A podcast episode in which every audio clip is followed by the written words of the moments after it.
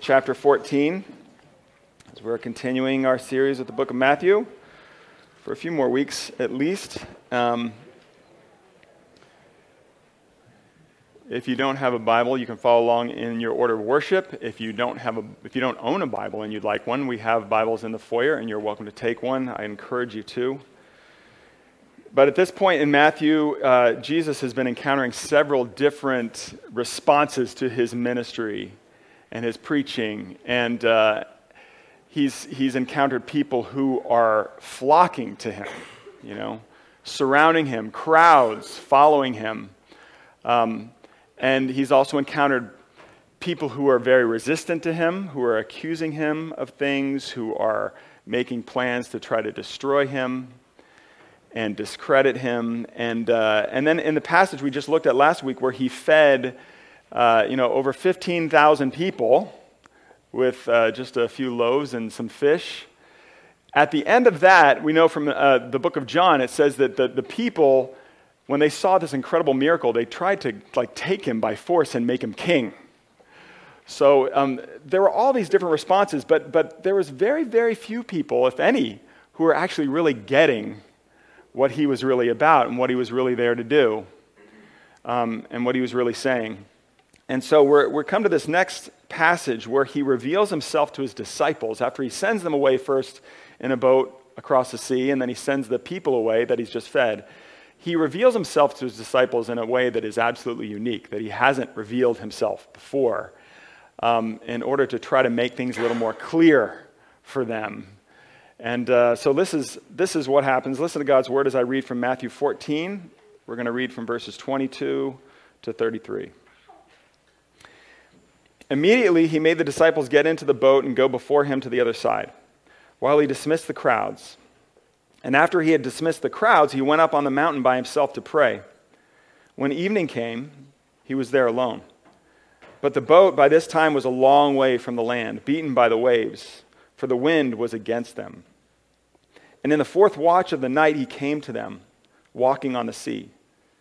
But when the disciples saw him walking on the sea, they were terrified and said, It is a ghost! And they cried out in fear.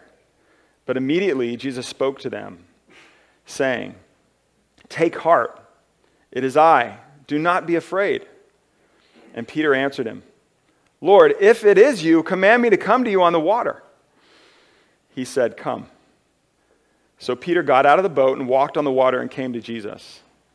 But when he saw the wind, he was afraid. And beginning to sink, he cried out, Lord, save me!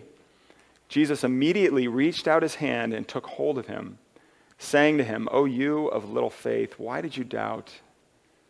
And when they got into the boat, the wind ceased, and those in the boat worshiped him, saying, Truly, you are the Son of God. Let's pray. Father, we, we pray that you'd help us now to see Jesus more clearly. And as we behold Jesus, that, that we would be changed, that our hearts would be filled and strengthened, and that you would be glorified. We pray this all in Jesus' name. Amen. Well, I, will let you into a little, you know, glimpse into our lives. Last Wednesday was rough.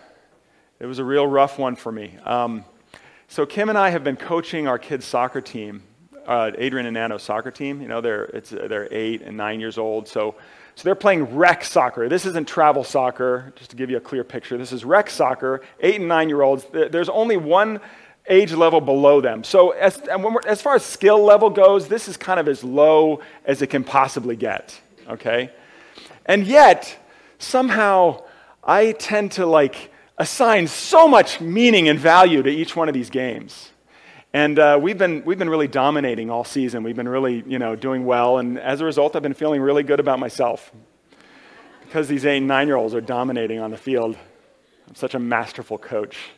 And uh, but this past Wednesday, we played the other, the, our kind of arch nemesis, our rivals in Wharton. There's another team in Wharton, and, and the coach is the same coach every last couple of years, and, and we've never been able to beat them. You know, he's, he's, we've tied him once, we've lost one by one goal, and they have some really good players on their team. And, and, but I'm, I'm like, I think we can do it this year. I think we can do it this year. And so uh, we go out there on Wednesday night and the game starts and like within the first couple minutes they score this kind of goal that like was really debatable whether the, the, the ref kind of seemed to stop play but they scored anyways and so I was like oh man this, this is not going well. And then within a few more minutes they scored two more goals and we were down by three already. It was three nothing. And by that time just like five minutes into the game already Adrian has lost heart. He's like completely given up. He's like, this is embarrassing, you know, and, and, uh, and he's kind of stopped playing, and I pull him off the field, you know, and I got to admit, I'd lost heart as well. I, uh, I pulled him off the field, and I, I usually like stand on the edge of the field, like yelling encouragement to the kids, but I just had to go just sit down on the bench and just be like, oh, how, how, do, how do we fall this far, you know? This is, uh, how are we going to recover from this? It was just, it was, it was brutal. It was a real low point, you know. And, uh, but eventually, Adrian kind of came back to himself and he went back on the field and tried really hard. And we ended up getting destroyed, you know. We, we, we just got humiliated. And so it was rough. It was really rough. And, and it was, I mean, the way that I can describe how I felt, I'd lost heart, you know. I'd just kind of given up. and uh, this is kind of a silly example of what it means to lose heart. But uh, this is one of the things that Jesus commands his disciples right here in the middle of this passage. A lot of times when you're reading a passage, you know, when there's dialogue right in the middle, often that's kind of the thing that you're meant to like focus on. And, uh, and one of the things that Jesus says here in verse 27, and when he appears to the disciples, he says, Take heart. He says, Take heart. And um, I thought about that. You know, what does it mean to take heart? You know, the Bible often talks about, you know, taking heart or losing heart. And I looked around at some other verses, and, and you know, when, it's talking about losing heart, it's often you're facing these really um, kind of overwhelming circumstances, these circumstances that, that tempt you to want to just give up. Um, and to not continue on, to not trying anymore, to just lose hope, really. And uh, yeah, that was me in a, in a, silly way on Wednesday night at our soccer game. But, uh, but I think we are all facing circumstances at different times in our lives when we are tempted to lose heart, when we're faced with, you know, just being in danger of losing heart, of giving up. And, um, you know, for some of us, it might be because we feel absolutely alone, incredibly lonely. We have, like, there's nobody else that's, that's with us, that's supporting us, that, uh, or, or, or, it's, it's a situation that we're dealing with in our family. Um, somebody is facing something that is really just hard. Maybe it's our kid is facing something that's hard, and, and we haven't been able to figure out how to help them. And we've tried really hard, and we've tried for really long, and, and it's just like, I don't, I don't, think there's any solution. How are we going to deal with, do this? And, and we're tempted to lose heart because of that. Or we experience physical pain. You know, a lot of times physical pain um, even if it's not a long time, but over a course of a long period of time, can make us be like, I just don't, I, I don't know how I can go on. Um, or, the, you know, just the weariness of facing just daily challenges that wear us down. And, um, and I think all of us are often in danger of, of kind of coming to this place where we lose heart. um, and in the midst of that, Jesus tells us, and he tells his disciples, Here, take heart. Um, when he appears to his disciples, what are they doing? They're rowing in a boat in the sea, and they're in the midst of a storm. Um, they're, fa- they're, they're fighting against wind and waves, and they're not making much progress. And so I think one of the reasons, I mean, of course, Jesus showing up and scaring them was causing them to maybe lose heart, but also I think a big reason was just the, the, the fact that they had been rowing all night and not making much progress. This was a storm, a serious storm that they were dealing with. And, and so, in the midst of that, Jesus says, Take heart. Take heart. And, and Jesus' solution for them is what? When he says, Take heart, what does he say? He says, It's me. He shows up, he, he, he shows himself to them. That is the solution for us in the midst of scenarios where we might be in danger of losing heart. The solution for us is to see Jesus. It's to see Jesus. And, and Jesus shows up and he shows some things to the disciples about himself that help them, hopefully, to take heart. So, what does he show them? What does he show us? And I think the first thing that is important for us to see, that this whole passage, I think, is meant for us to see, is that Jesus is God. That's what he wants to show them. He is God. I mean, number one, What is he doing? He's walking on water. Who else does that? Who else does that? Who else has ever done that?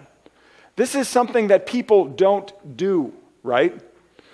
He shows up in the midst of a storm. There's, there's serious waves and wind, and he's just walking on the water. And so, just that, that, that simple fact should give us a clue that Jesus is not like them and he's not like us, okay? But then, as you think about it, um, as I said, these, these guys have been, um, we don't know exactly how long they've been out on the sea, but Jesus sends them out on the sea after dinner the night before. And so the, Jesus appears to them when? In the fourth watch. And uh, in, in those times, the, the fourth watch is talking about between 3 a.m. and 6 a.m. in the morning. So they have been out on the sea for hours and hours and hours. They should not have been out on the sea for that long. It did not take near that long to cross the sea. They were out there for a long time because this storm was serious. It was harsh. And they weren't making any progress. And yet, in the midst of that storm, you, have these seasoned fishermen, and, and it doesn't talk about them being like scared or terrified from the storm. What is the thing that terrifies them? When Jesus shows up. That's when they're terrified. When they see Jesus, it says they saw him walking on the sea and they were terrified. They were terrified. And their first thought, it's a ghost. When they see Jesus walking on the water, again, this is not something normal people do. So they um, immediately re- assume that this is something supernatural. This is something outside of the realm of, of, ordinary, of the ordinary world. And so it must be a ghost. They rightly assume that this is something supernatural because he is God himself. And the thing that terrifies them is seeing him. Seeing Jesus terrifies them. He is utterly unique, utterly terrifying as he appears to them. And in the end, they respond to him appropriately. In, in verse 33, it says, Those in the boat worshiped him, saying, Truly, you are the Son of God. Um, Jesus is God. That's what Matthew is trying to say here. He does things that other people can't do, and he's treated as he should be. He is worshiped. He is worshiped. The disciples confess, truly, you are the Son of God. And if that's not enough for you, um, in the middle of that passage, right, when Jesus, that, that line that Jesus says, take heart, it is I. In the Greek, when he says it is I, it's, it's a normal expression for saying it is I, but, but the literal words in the Greek actually say I am. That's what people used to say back then, you know, if, if to, to, to, say, oh, it's me, you would say, I am. But a, a, a, Jewish person reading this, when they read this and they say, and they hear Jesus say, take heart, they read, Jesus says, take heart, I am. Don't be afraid. It's not a huge leap to think about the fact that a Jewish person would, you know, be reminded of what we just read earlier in the service, if you guys are paying attention. Remember when God introduces himself to Moses at the burning bush? And Moses says, Who should I say sent me? And God says, Tell them, I am sent you. I am. And so Jesus is walking in the middle of the storm, and he says, I am. Here I am. I am. God is here. And even though they thought he was a ghost, that, that's how they should have responded. They should have been terrified because that's how big and strong and powerful and terrifying that God is. You realize if Jesus showed up physically here this morning, we would very likely have a lot of emotions, but one of them would be terror. We would be terrified because he is unlike anything we have ever seen or experienced. He is absolutely, absolutely unique. He is terrifying in his power, in his glory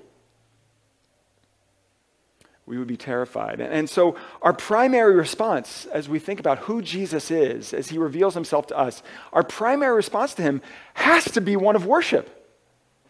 That is to be the, the, the thing that we should do in response to Jesus is worship him, is bow down before him, is surrender to him, submit to him. Confess that we are not him he is absolutely holy, absolutely unique. He is great, and we are not in and of ourselves worthy to be in his presence. He is God.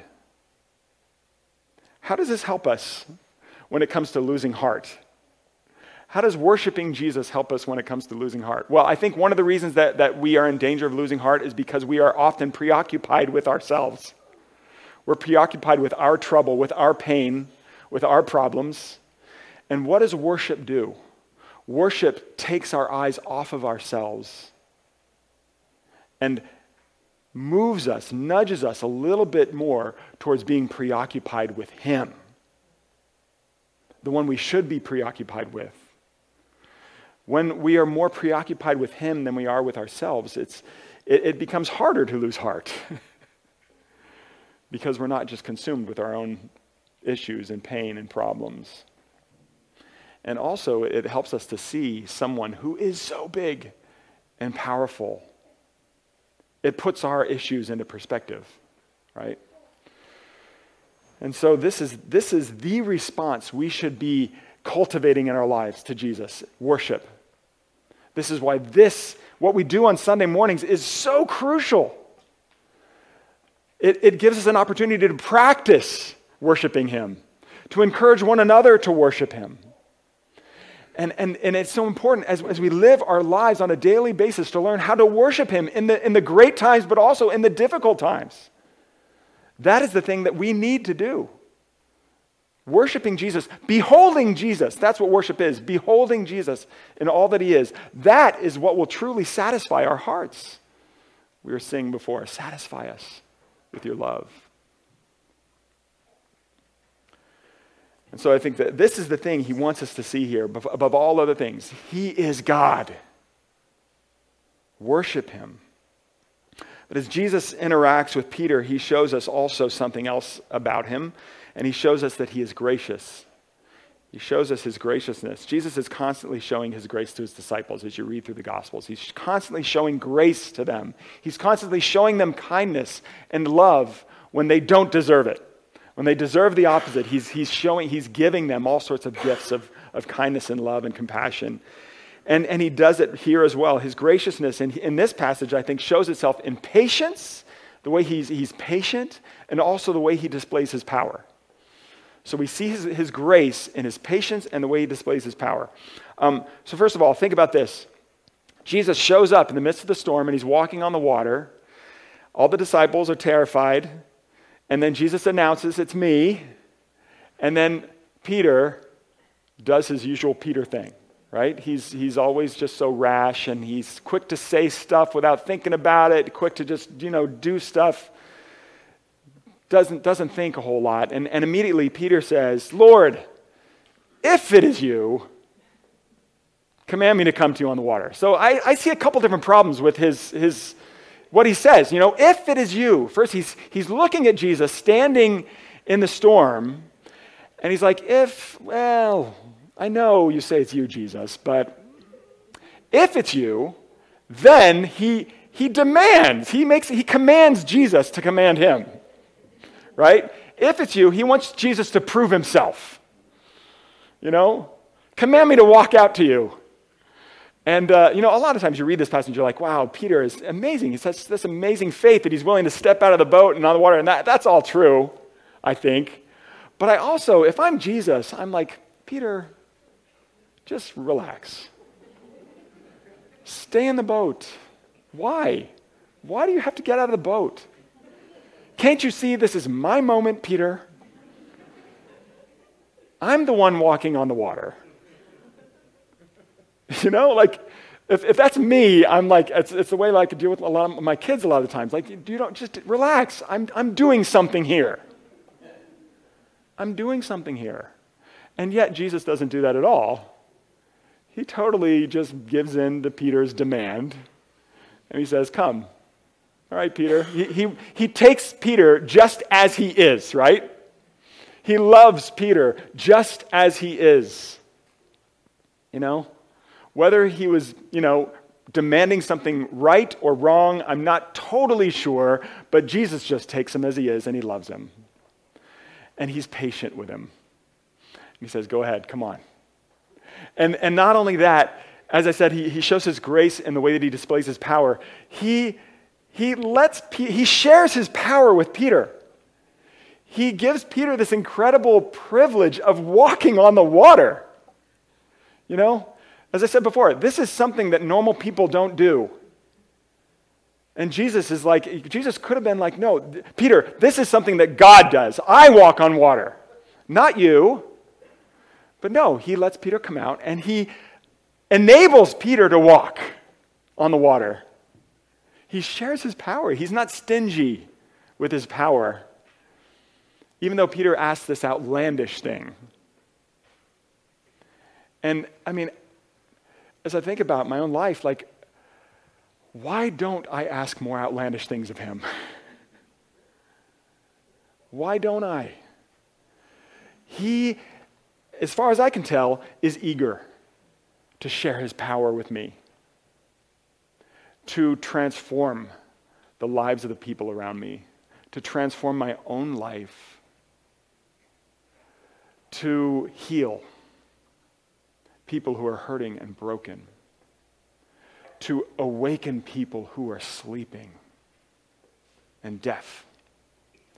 Why don't I ask more outlandish things of him? Because he's eager in his grace to share his power with me and to display it. You know?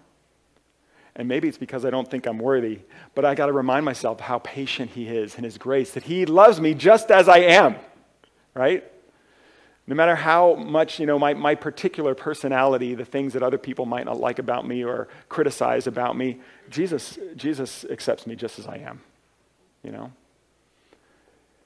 Think about that. He loves you. He's patient with you in your, you know, extreme uh, shyness or your talkativeness or with your ADHD, you know. No matter what it is, Jesus loves you just as you are. And he is eager to share his power with you, that you might experience it, that others might experience it through you. Um, I think we need to ask him for more miracles. We need to ask Him for more miracles. We need to ask Him to walk on water. And so he shows us that he is gracious. He shows that he is God. And last thing I see about him here is he shows us his grip. He shows us his grip. I, have I've read this passage many times. I've heard a lot of people talk about this passage, teach on this passage. I've done Bible studies on this passage many, many times. And, and 99% of the time that people teach on this passage. It's, it's usually about Peter. It's usually about, you know, how can I be more like Peter? How, I, what I need to do, you see, Peter walks on the water as he goes to Jesus, but then when he takes his eyes off Jesus and he looks at the wind, he starts to sink. I need to keep my eyes fixed on Jesus, just, you know, like Peter needed to, or I'm going to sink. And I think those are, those are helpful for us to, to hear from this passage that I need to keep my eyes fixed on Jesus. That's where I'm going to be safe that's where I'm going to be able to function and, and live a life that He calls me to live. But ultimately, I, I was confronted even as I was studying this passage this, this last week, and I was reading some commentaries. And, and um, ultimately, I think this passage is not, it's not about Peter. This passage, like the rest of the Bible, it's not about Peter, it's about Jesus. It's about Jesus. It's not about Peter, whether he's like looking at Jesus enough or not. It's about the fact that as Peter fails, to keep his eyes on Jesus, Jesus never fails to keep his eyes on Peter. Jesus never looks away from Peter. And as a result, when Peter starts to sink, Jesus is there immediately to grab him and hold him in a grip that is as strong as iron. Right? That is what this is about. That is about, it's not about, you know, I need to be, I need to have a strong enough faith that I keep, keep it fixed on Jesus at all times, so I'm going to be okay. No, it's about the fact that Jesus is so faithful and strong and committed to me that even when I fail, because I will, he won't look away. His eyes will always be on me, to hold me, to take care of me, to keep me safe And so that is why we can take heart. When we are facing things that we don't know how we're going to get through them, we can take heart because we know that Jesus will never look away, that Jesus will hold on to me. If I have trusted in him, I never have to fear that, he's gonna, that, that his grip is going to slip. I never have to fear that he's going to look away. Whether you are attempting something incredibly difficult and you fall flat on your face, Jesus will hold on to you. Whether you're facing complete uncertainty in your life and you don't know, and, and you're feeling very off balance because you don't know what tomorrow is going to look like or this coming year is going to look like, and you're like, I don't know how I'm going to make it through this coming month or year, Jesus will not look away and he will hold on to you. When you are facing suffering, you're in the midst of suffering. When you love somebody who is suffering, you do not have to question whether Jesus is going to be there or not. He will not look away and he will hold on to you. You can count on it. And so we're going to sing a song at the end of the service today after communion called He Will Hold Me Fast. And that is absolutely one of my favorite songs to sing together as a church because that's what it's all about. That's what it's all about. And, and I think that's very much what this passage is about. He will hold me fast. Let me just read the lyrics to you guys, okay? In case you your mind is drifting when we sing it later. It says this When I fear my faith will fail, Christ will hold me fast. When the tempter would prevail, he will hold me fast. I could never keep my hold through life's fearful path, for my love is often cold. He must hold me fast. Those he saves are his delight. Christ will hold me fast. Precious in his holy sight, he will hold me fast. He'll not let my soul be lost. His promises shall last. Bought by him at such a cost, he will hold me fast. For my life, he bled and died. Christ will hold me fast. Justice has been satisfied. He will hold me fast. Raised with him to endless life, he will hold me fast till our faith